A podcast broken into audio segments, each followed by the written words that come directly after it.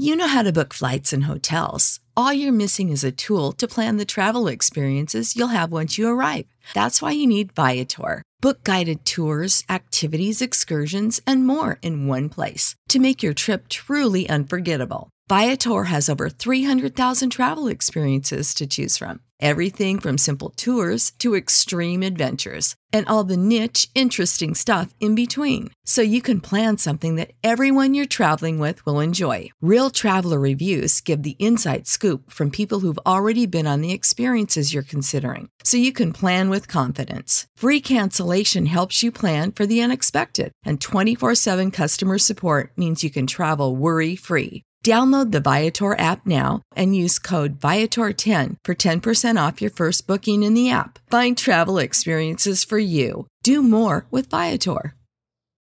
When you need mealtime inspiration, it's worth shopping Kroger, where you'll find over 30,000 mouth-watering choices that excite your inner foodie. And no matter what tasty choice you make, you'll enjoy our everyday low prices, plus extra ways to save, like digital coupons worth over $600 each week. You can also save up to $1 off per gallon at the pump with fuel points. More savings and more inspiring flavors make shopping Kroger worth it every time. Kroger, fresh for everyone. Fuel restrictions apply.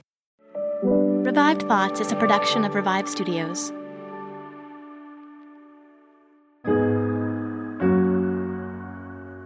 This is Troy and Joel, and this is Revive Thoughts.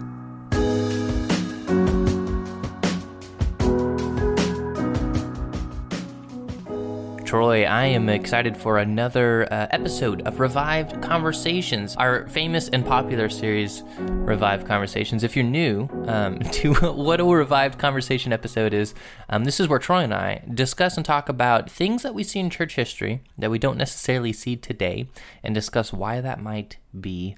So there's no sermon in, in today's episode. It's just kind of a discussion, uh, kind of reflecting on our current society and um, trends that we have seen throughout uh, church history. So it's a lot of fun. We've done episodes on things like unity in the church over the years, or uh, people preaching on hell over the years. That, that's something that's kind of shifted or changed. Uh, to things like persecution in the church, what that has looked like over the years. I found that's probably one of my favorite ones. Is is one on persecution. so um, if stuff like that you think you might find interesting, go and give it a listen. Today we're going to be talking about this concept. If people if church leaders in the past were more creative than we are today. And if so, why? It might sound kind of like a boring episode, uh, but stick around. You might find yourself looking at something differently than uh, you would have otherwise. And it's something that, like, I don't know, it's it's come up a lot when we do this show and we do research for people. These people from history are creative.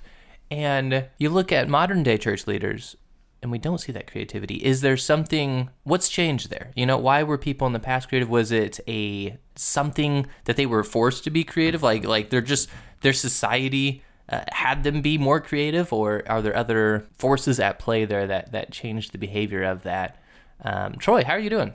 You know, I'm doing pretty good. It's a little later here than we normally record, but other than that, yeah, I'm doing well. The time change, you guys are still yeah. you know you you you Americans, which I was really recently, but you Americans are time traveling back an hour, and you've left me behind. Yeah. So so Troy and I usually are twelve hours opposite each other because he lives in Cambodia and I live in the Midwest, and so my you know my nine a.m. is his nine p.m. But with daylight saving times, now my nine a.m. is his ten p.m. Uh, but you'd be surprised, Troy. There's actually there's a growing number of states that just don't participate in in a daylight savings anymore. So I, I wouldn't be surprised if like five years from now they, they just throw it out the window. If you'd asked me five years ago if I was like pro daylight savings, I'd be like, sure, whatever. You know, it's fun, whatever. You know what? Eh, why we should keep it. But after living in places where they don't do daylight savings time, I now know. I now just I'm like, why do we do this? It doesn't make any sense. It makes I don't like it. Um, and, for, and and now forever I'm stuck on a spring forward. While you guys have fallen back, I I'm still stuck on the original spring forward, never to recover yeah. that time. It's just it's hard on me when you think about it. So, um, so that's kind of where I am. A little just a little bit more tired than normal, but everything's good. We've been busy over here, but it's been that good kind of busy where you're getting stuff done and you're feeling productive, but still finding time for family and all that. Yeah, and we have a lot of a lot of neat stuff going on in the studio, don't we? We got another. Think of it as a, a new season of revived yes. Devos, right? I am excited. So, revived Devos was on a hiatus. It wasn't maybe necessarily the planned hiatus, but it was something that had to occur. But while we took it down, uh, we thought about it and we shifted some speakers around. We had some people on that I didn't think we were quite as good. And so I took some time to really think about it, replaced a few people, moved a few people forward. If you don't know what Revive Devos is, you're not alone. A lot of people don't know that we even have this show, but it's a daily devotional where every single day we put out two or three minutes of devotional content uh, from a great speaker. And these guys just kind of we we uh, the way it was imagined was you, you you pick up your morning coffee, you read your Bible, and then maybe while you're still sipping it, you hit play on Revive Devos and just get a little bit of encouragement from the past or conviction or, or whatever it will end up being that day. And even though I don't think that everyone listens to it when they're drinking a cup of coffee, I know for me, I usually listen to it on the road on my way to work. It does always uh, encourage me and the words from the past. And I found with me, like with, with daily devotionals, one of the problems is how do I know if you're looking for one on a podcast, like how do I know if I can trust the person I'm listening to? What's great about these guys is they're all dead. They're all theologians of the past who aren't going to do some scandal. They've all been kind of verified in that way. And they all have really interesting things, really interesting thoughts. And so they're just two or three minute snippets you can listen to. Uh, right now, the current lineup, and it does change. You know, it started out with certain people like Oswald Chambers and Jonathan Edwards were in there. Uh, and you can go back and listen to those episodes if you want. But if you're jumping in with the new lineup that we're going to have right now, it's going to have R.A. Torrey, Martin Luther, Richard Baxter, Andrew Murray, George Mueller, John Sung, and St. Augustine, who has been kind of there. Some of these guys have been there for most of it, but we do change some of them here and there. And eventually we will change some more. So, really interesting and just a good way to get just bite sized uh, devotional content into your into your day. Yeah. So you can search for it uh, on your podcast app of choice. Just search Revive Devos and it should pop up there. Uh, it is not narrated by Troy and I. It's narrated by Nathaniel Owen, who, unlike Troy and I, has a great radio voice. It sounds. It's it's very uh it's a great presentation it comes across nice soothing uh devotion yeah, yeah to start your day it's off. a perfect day. yeah. So again, Joel, little two to three minute little devo things. So Joel, you asked me how I'm doing. Tell me about yourself. How are you doing? I'm doing good. I'm good. I'm starting the Christmas shopping, getting that going. Right? They okay. they're talking about like uh, shipment delays and stuff like that this this Christmas season. So I'm trying to collect lists and, and get that going. A full uh, month and a half or so before uh, before Christmas. So I'm pretty proud of myself. I got a pretty, bridge. Uh, pretty I proactive. Got a, I got a bridge for us into the main conversation that jumps off oh, what yeah? you just said. So this is well planned because we are we are radio podcast pros here. This is not an accident, but uh with your subject of Christmas, when are you allowed mm. to start listening to Christmas music? Do you believe? So here's the thing: I'm not a huge Christmas music listener in general. Um, I don't really listen to the radio much. My biggest dose of Christmas music comes from department store uh, PA systems. Well, that's like, why they're the that's the worst Christmas music you can possibly listen to is the stuff that comes over the department store PA. I mean, uh-huh. if you're listening to that trash, that trite no goodness, that would steal anybody's Christmas spirit. So of course not, sir. Yeah, I don't know. My my house just isn't. We don't have like a. We don't typically play a whole lot of music around the house, and if it is, it's usually like a classical music. My wife's a classical pianist, so it's usually something along those lines. We maybe get some like some Handel's Messiah going. Does that count? That's Christmas music. Um, I'm sorry, Ebenezer Scrooge. Why don't you tell us more about art? What's what's your what, what is your house? When do you Usually, when do you kick on the old vinyl record player? Uh, are you kidding me? Like after Thanksgiving meal, I am putting on uh, nothing but Christmas piano instrumentals and all mm. kinds of stuff. I cannot wait. But this year, I actually started. I, and now I'm just dabbling. Okay, I don't know. I won't break the rule, but I, I did dabble a little bit in some Christmas music early. It was so hot here that I just felt like, and I saw a nice little YouTube recommended of like a snowy day and I thought I'll listen to a little Christmas music with the snowy day, a YouTube recommendation. Yeah, because you're in so, the southern hemisphere, right? No, we're in the we're in the northern hemisphere, but we're okay. really we're pretty close to the equator, and you feel it when you step outside. So, uh, yeah, so that's that. I broke my usual rule, but in general, after Thanksgiving, no, no, and it's still not Christmas yet. Like I mean, and it'll be nothing but Christmas music, but the good stuff, none of that Santa Claus is coming to town or All I Want for Christmas is You. It's got to be hymns and like the traditional, but sung well. Like it's it's it's a whole. I'm very careful about it. Let me the tell whole you. thing. So, gotcha. wow, art! What a crazy thing. Speaking of art, speaking of art, speaking of art, and this this topic kind of came about uh, because Troy and I, and we kind of make a joke about it in some of our episodes, but so many of these church fathers, so many of these leaders in churches over the years, we see that they primarily, for this example, are hymn writers. They write a lot of hymns. You know, we think of the famous uh, John Newton writes a Amazing Grace, you know, and we honestly that that is so popular that most people think of John Newton primarily just as a songwriter and not a pastor when he was primarily a pastor first, who also happened to write some hymns. Um, and of course, I'm kind of nitpicking people that we've had on our show semi recently, but um, this goes, it's kind of a blanket statement for most church fathers over the past thousand years. Charles Wesley, you know, he wrote Hark the Herald Angels Sing, another popular, speaking of Christmas music, Which you know? George Whitefield helped him name, so that was fun. Yeah. Robert Lowry is a, is church pastor. He wrote "Shall We Gather at the River?" Nothing but the blood of Jesus, which is one of my favorites. Sir Isaac Watts, who we have a recent episode on, he wrote uh, "When I Survey the Wondrous Cross." You know, and if you if you grew up in a traditional Christian church uh, with hymns bumping, you you know these hymns. They're they've stood the test of time. Um, some of you may have no idea what any of those were, but um, famous hymns that we still sing and enjoy today, that I still enjoy today people from history and and a lot of the church fathers. There's a lot of episodes where we read that uh, this person also had wrote over 300 hymns over their lifetime and we don't know what they are you know. They they they didn't stand the test of time. They they're probably you know they it away in a book somewhere. Um, but the point is that they were writing music. They were being creative in that sense. And um, even ones that weren't necessarily good songwriters, we see people that were artists, people that would paint or sculpt, things along those lines. And when you look at, you know, Christianity as a whole in the past, it seems to be something where creativity was taken more seriously than I feel like it is today. And Troy, you might have some pushback, you know, d- depending on how we analyze our current culture. But you think back to especially the Renaissance era, right, where you have these great uh, murals. You, you think of the Sistine Chapel ceiling, right? These paintings that that covered these massive cathedrals, and you know, certainly that's not the the head pastor that's painting that, but you can see where the priorities were, where they wanted uh, to create works of art that pointed back towards God. Even in the cathedrals themselves, you know, these structures that would take decades to put together, they they built them to remind you of something bigger. They built them uh, as as a physical representation, as a creative representation of something that uh, could remind you of how holy God is, how small you are, how big God is, and so using that creativity to as a commentary of our relationship with God and as a way to worship God is something that I think is really fascinating. I, I feel like I might be personally biased to it because I'm a pretty I'd probably consider myself a pretty creative person. My I grew up in a very creative family. My parents are both very creative, very encouraging of uh, any creative endeavors that I took.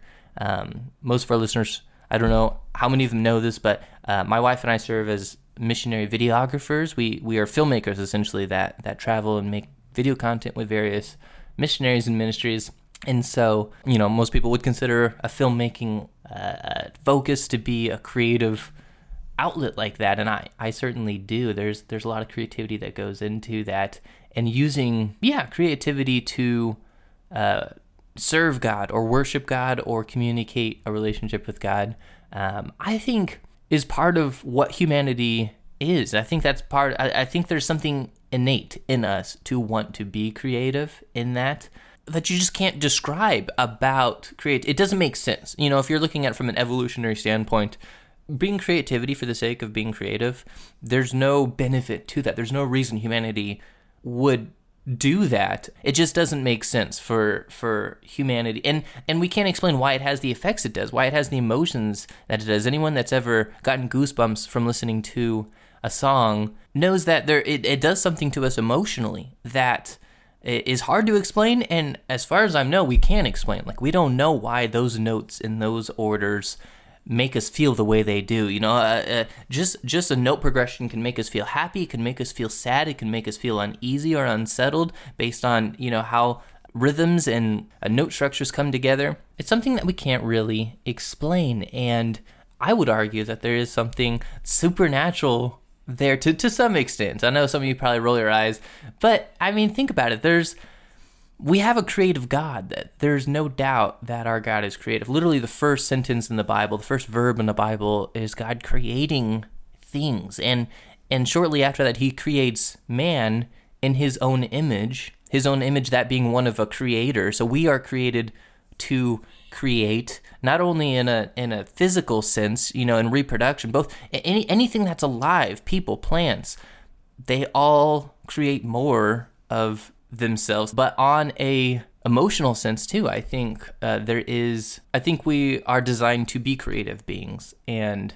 uh, i wonder if the modern church has kind of lost sight of of some of that uh, some of that mindset. I know that got that got really meta for you, Troy. What, what what's your initial thoughts? Man, so we went a couple different places, but uh, yeah, I mean, we look at George Matheson, who was writing hymns, even though he was a blind guy. I'm sure that was not the easiest. And you look at just, I, I think it would be almost easier to throw a stone into our podcast list and hit a speaker who didn't write hymns like or it, you know it'd be almost it's a very difficult process because just so many of them it's like oh and here's a couple hymns they published and hymn is one form of art but some of them were also talented at other things. Oswald chambers was a talented artist just off the top of my head.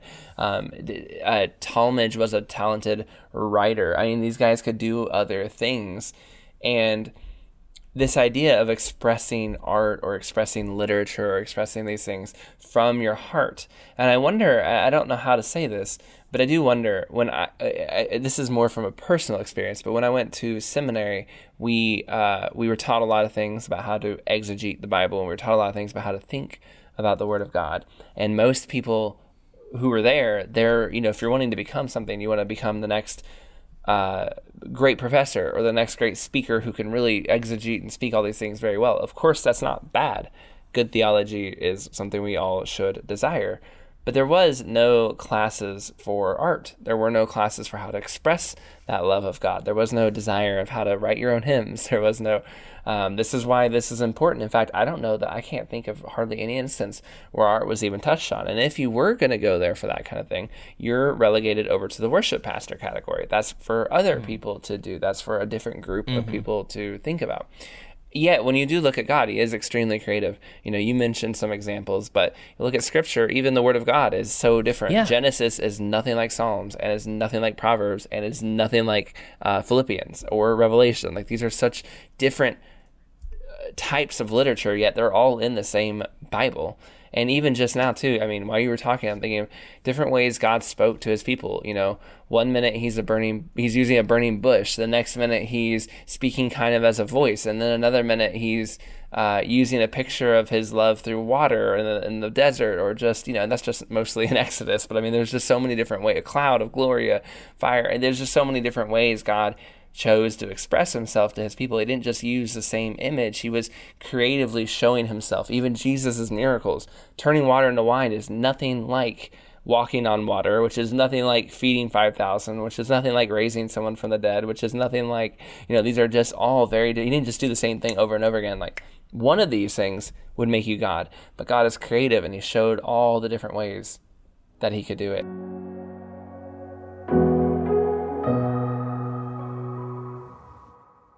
You know how to book flights and hotels. All you're missing is a tool to plan the travel experiences you'll have once you arrive. That's why you need Viator. Book guided tours, excursions, and more in one place. There are over 300,000 travel experiences to choose from, so you can find something for everyone. And Viator offers free cancellation and 24 7 customer support for worry free travel. Download the Viator app now and use code Viator10 for 10% off your first booking in the app. Find travel experiences for you. Do more with Viator.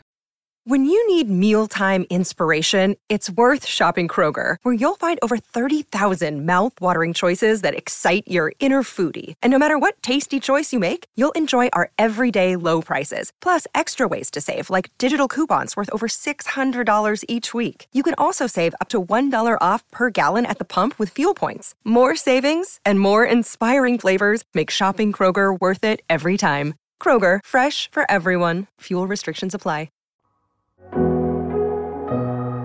Love the example of of scripture. Yeah, because you're right. I mean, at least uh, there's a huge chunk of our Bible, at least a quarter, that is music and poems yeah. and like those. Not only are those works of art in their own instance? I mean, it's hard for us to appreciate from uh, an English language perspective, but um, some of these, you know, you look at the Book of Lamentations in the original Hebrew language. You know, I, I didn't take a Hebrew class. I don't know Hebrew, but I've had it explained to me. It's incredible what what the authors have done there.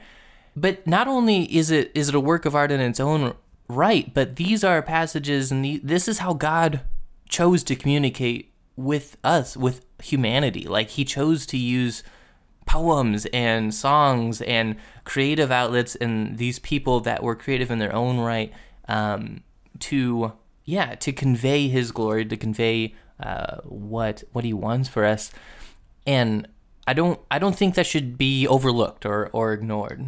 I think there's two parts to this because I mentioned you know going to seminary it was no no one's desiring to be the guy who pastored a church well and became famous for writing a famous hymn. There aren't nobody wants to be John Newton. They all want to be, you know, the guy who wrote 20 commentators or whatever. So that's one aspect where this is lacking. There's mm-hmm. that passion, I think, that is kind of stifled from a little bit of cultural. Uh, sure. Our current culture has that effect on yeah, people, you're saying. But that actually, and I would say the other, uh, that was actually where I was going to go next. The culture is also a problem for us in this area. If we want, because do we have a people? Are we a people? Are you and me, Joel? Are we people that can truly appreciate good?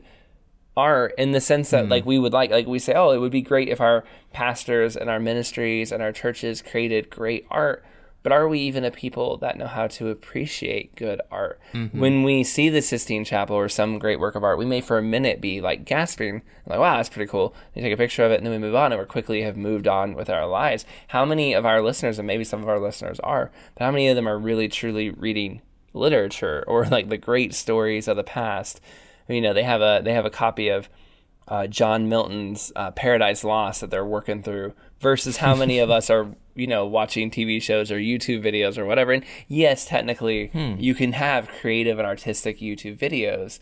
I'm not saying you can't. I, I think you absolutely can. And breaking into new mediums is something art does. But at the same time, uh, you know, this is kind of as I was thinking this through, like, are we a people who could even appreciate the great art? It's part of the reason we lack that art today in the church is because we as a people, even if we had it, we wouldn't appreciate or know what to do with it. Yeah, I and I, I think there is something, and I, it's hard to pin down exactly what has happened over the last fifty years that has made us a not create as much uh, talented, skilled, yeah, art, artistic content for the kingdom uh, and what has led to us not appreciating it. Because um, I do think appreciation is just as important. A lot of people aren't creative. Like there's there's a lot of people that just say like, bro, I don't I don't paint. I don't I don't know how to play any instrument or write any music. I am the least creative person that you're going to find. That doesn't mean that you can't appreciate art though. And I think appreciating art is is participating in that creativity as well. And I mean, we do to some degree do this a bit with with just worship services at church right? That is um, in a sense participating in in something emotional and artistic that glorifies god. Again i'm kind of getting i'm trying not to get too like in the emotional weeds or in the the wishy-washy meta you know way of looking at things um, but it's hard to do when you when you're talking about something uh, in the artistic realm like this. Well, I mean, I would say that it makes even sense when I have a clear view of the holiness, the beauty, mm-hmm. the greatness of God. That should stir inside of me something that makes me want to create something for him. In the mm-hmm. same way that like most of these best sermons come from people who really had a passionate desire to to know mm. God and to make him known. And so it allowed them to bleed into these sermons that we bring back to life and you can feel it like so many times people will tell us like there's just something different about the sermons we're bringing back to life than a lot of the sermons I hear today and part of it's just I think that there's just a passion, a, an emotional like they are that you can just tell from listening and reading just from reading something 300 years old that hasn't even been edited and sometimes I can read it and I'm like, "Whoa, this guy is just crazy about God." And that it, it just is shown. And I think in the same way, art does that, where if you, you know, and it's not just God. I mean, if you love your wife and you love your spouse and you write a poem or something, you would never, I'm not the kind of guy who writes a poem, but I'll write a love letter or something. It should be seen through it. Like this person really cared about them. And it just happens, I think, when art just brings that out of you. And Yeah. I think in the same way, it should be happening with art towards God. Mm, Mm, that that is a great point. I actually really like that because I like the idea. There is something about genuine love that brings out creativity. You know, like that's a statement I could get behind. Anyone that's ever been in a in in the early in the early days of an exciting new relationship, you know, with a significant other, knows that your your brain is racking. You're trying to think of all the ways that uh, you can make the perfect date. You know, what what's what's the perfect playlist I could put together? What's the best restaurant to go to? What's the what's the best movie to? What are some good conversation materials? You might even Uh, try something like you might go, I'm gonna go rock climbing or something. Would you normally rock climb? No, yeah. but I'm on a date. I'm gonna try something new. Exactly, yeah. There's something about, yeah, that excitement and that love for someone that uh, drives creativity that we don't see other places in there. And I think Troy nailed it on the head. I think there is something about that relationship with God to where um, a genuine burden and passion and love for God uh, drives us to find new ways that we can eh, worship God or communicate that in an artistic way of some sort. Um, and again, th- that I think will vary from person to person. I think some people are just naturally talented, artistic people, and there's other people that don't have that, don't have that talent, and that's okay. I don't want to make people feel bad for not being creative in general, um, but maybe I, it might just help you change the way you think about art or creativity in a way that uh, maybe could help you appreciate it a little bit more. I think uh, too Christians can be a little scared of art. Um, you know, a lot of the music or movies or TV shows or things that we consider art today aren't necessarily the best, and so you know, saying let's dive into the art can kind of make us go oh, recoil a little bit because we go I don't want to sully myself a little bit with the world's way of doing things, and so much of our artistic world is just um, it is the reflection of some of the worst parts of humanity. So I can understand a little bit of that desire. Um, but when I think about that, Do you think that's new though? Do you think that's? I mean, certainly, technology has allowed for a lot more outlets of art. You know, there's the thou- billion trillions of YouTube videos all over the place. There's, uh, you know, everyone has more opportunity than ever to write their own song and get it circulated uh, online. Um, or to make their own short film or uh, their own podcast, you know, like Yeah. we're doing here. Well, here it is. And and I definitely think that allows for a larger cross section of culture to be seen at any given point in time. And you're right, like a lot of it is not in line with our our Christian worldview, what we want to see uh, society doing. But 300 years ago, do you think that ratio is still the same, or do you think, you know, like if you were to take that same Yeah, I think it's definitely. I think it's the capita of- difference. I do because if you look at like the Billboard, I don't know what the Billboard, how far Hmm. back the Billboard Top 100 goes, but I know if you look at songs from like the 50s and 40s, yeah, they may have slightly innuendos, but they're not. They're not nearly hitting as hard as we are now. And it wouldn't be uncommon to find like. Uh, you know, a Christian song or uh, a Christmas song on that list, and just things like that would be much tamer. And yes, our society what we consider tame now back then may have been considered more lewd, but there's still just there's a if you were to take a person from the 40s listening to music, if they worked in the mm-hmm. radio industry, and you teleported them to 2021 and played the top 100, I think their ears would blow up and they would be like, "What in the world happened? like, what did we do?" Right? And like Fair point. same way in the same way with books too. I mean, so many of the books of the past and some of the literature, the great stories of the past are wrestling with three themes like you know crime and punishment or war and peace one of my favorites just how much is god in control of time? How much are humans affecting us? Just all these things are battling there's just all these interesting things. And then like when you zoom to where we're at now i'm not saying that our books aren't good. We do have some good books but how many of them would you say are reflecting christian struggles with god or things like that? And i don't know that that mm-hmm. necessarily is the case but it kind of reminds me of kind of in a roundabout way we got back. So yes i do think there's a change. I think there has been an artistic change simply because in the West, at least. I mean, if you're living in, um, if you're living in, uh, you know, Thailand, maybe you haven't seen a huge change in what your art, you know, the art you're creating over these past. But for certainly for people in Europe and America, there's been a shift away from themes of God, and there's honestly just a much more nihilistic, existentialist, that, that just kind of different place our art is in. Um, and and I would even say like, and this can kind of go into the definition of what art is, but I think real art is beauty, but it also tells a truthful message somehow. Even if that, you know, it's more than just a feeling. It is that there's a truth expressed through that in some way, especially especially for literature. And I think that we've lost some of that where now it's just the the ideal story is one that twists and turns and it takes you into a bunch of interesting places, but the idea of truths being spilled through it has been maybe lost. That's a whole different thing. But what I was going to say was as Christians, we should not be scared of art. And when I think of literature especially, C.S. Lewis and Tolkien, you know, are both, you know, Christians. Yes, Tolkien's Catholic, uh, you know, but but they're both Christians. They both wrote stories that had, even if they didn't mean to necessarily put them there, certainly had God and Christ and truth and all that stuff in there. And there's themes and stuff in there. And then when you look at it, and then you look at how they, I mean, both of them completely rewrote fantasy genre forevermore afterwards. They had a, a, very positive impact on that genre because these two Christians wrote stories. And in some ways, um, a lot of people don't know any sermons from the 30s or 40s. They don't know, they haven't listened to any of those preachers. They should. Ravenhill and some of those guys are great from that era, and they should go back and listen to them. But they don't know the sermons from that era, but boy, they can tell you the stories of C.S. Lewis and Tolkien. And so sometimes those things, those pieces of art, John Newton's sermons have been forgotten, like you said, but his song, Amazing Grace, which was originally uh, mm. Face Expectations and Review or something like that, um, that song transcended the time that he lived in.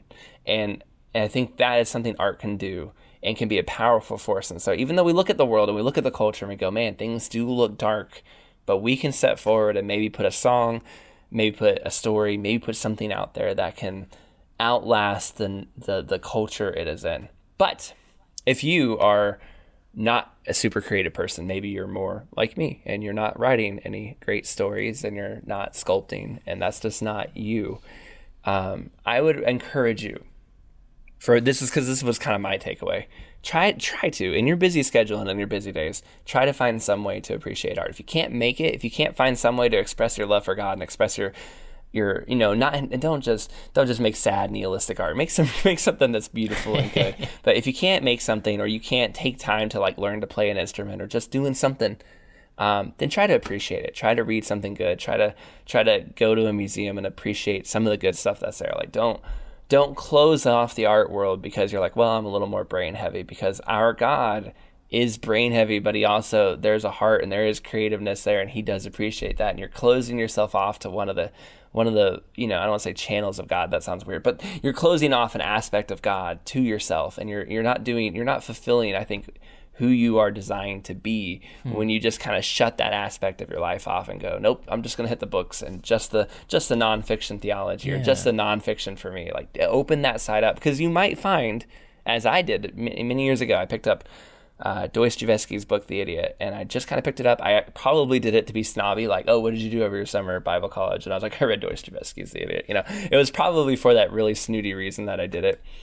And yet, man, I, I loved it, and it was such a good book. And then I've read, you know, so it opened the door of literature to me in ways that high school book reading summer lists never could. And I realized, like, I really enjoy this stuff. This stuff is really good, and there's a lot of stuff that no matter how good a nonfiction book is, sometimes it can't explain something like a writer can. And I think that that that truth mm-hmm. goes into the other arts too. So there, I, that was my turn to go a little too long. yeah, no, I think that's good, and I think kind of similar along those same lanes. I think that's kind of my takeaway. My challenge would uh, kind of be to two like head pastors of churches, like Troy was mentioning in seminary. It's tempting, and it's kind of in in a in trend right now for pastors to be super well read, super, uh, you know, to have the theology down and to have kind of unique takes on theology and to be, you know, exegesis. You got all your your passages out, uh, looking at them in new lights and stuff like that. I, w- I would challenge you not to let like that analytical side be the only side of that head. It's it's tempting for a head pastor just to let the worship director take care of all the music, um, and by all means, you know, that churches are busy places. I totally understand and people having different responsibilities and things along those lines. Um, but try to allow room for uh, things beyond academical studies. You know, we, we see in church history, not only in biblical authors, these these creative themes throughout their lives, um, but also again throughout the past 1800 years of church history. Similarly, um, these people were in touch with their emotions, in touch with uh, their creative outlets, um, and it was something that that was a part of their lives to a greater extent than it seems like uh, we want to participate in or emphasize mm. in uh, in again church leadership in today's day and age. Yeah, you know, and this might be my kind of final thought on this. When the uh, Israelites go through the Red Sea, um, and they get to the other side, I mean, there's dead Egyptians floating in the water. And then the next chapter, Exodus, I believe, chapter 15, is mm-hmm. Moses' song, and they just are singing glory to God. That they did. There were no words. There was nothing else they could do, from what we can tell. But just I have to sing. Like I need to. I need to express this God, and the only way I could think to do it is through song, a creative way. Yeah. Um, and yes, creativity can be bad. A few chapters later, Aaron throws gold into a fire and creates a golden calf. So not all creativity is good, but there are moments in our lives, and there are moments, and there are things. It is good to be creative, and I think that there are times when honestly, where words will not will not succeed. Creativity can step in and help and get that message across that needs to mm-hmm. be expressed. And so if, there if this if there's something the church can do as you a congregant you can try to develop that taste. And it, you know it might not be you might not like sculptures paintings and art but there's probably something you can enjoy and uh, do for the glory of god and do for your own way to express your love of god. And in the same way um, you know pastors and people in church don't just don't just always be focused on those books. Do try to spend some time with art as well. I think it will help make you a more rounded pastor. And i think and, and the reason i say that is simply because you know i would have never said this two years ago. I wouldn't have thought about this but after two and a half years of working with my thoughts it's just you can't help but notice that every single person um, wrote a hymn or wrote some kind of song and was involved in art. And so there's got to be something to it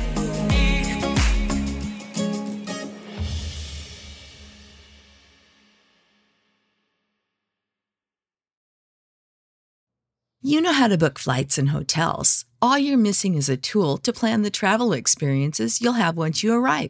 That's why you need Viator. Book guided tours, activities, excursions, and more in one place to make your trip truly unforgettable. Viator has over 300,000 travel experiences to choose from. Everything from simple tours to extreme adventures and all the niche, interesting stuff in between. So you can plan something that everyone you're traveling with will enjoy. Real traveler reviews give the inside scoop from people who've already been on the experiences you're considering. So you can plan with confidence. Free cancellation helps you plan for the unexpected, and 24 7 customer support means you can travel worry free. Download the Viator app now and use code Viator10 for 10% off your first booking in the app. Find travel experiences for you. Do more with Viator.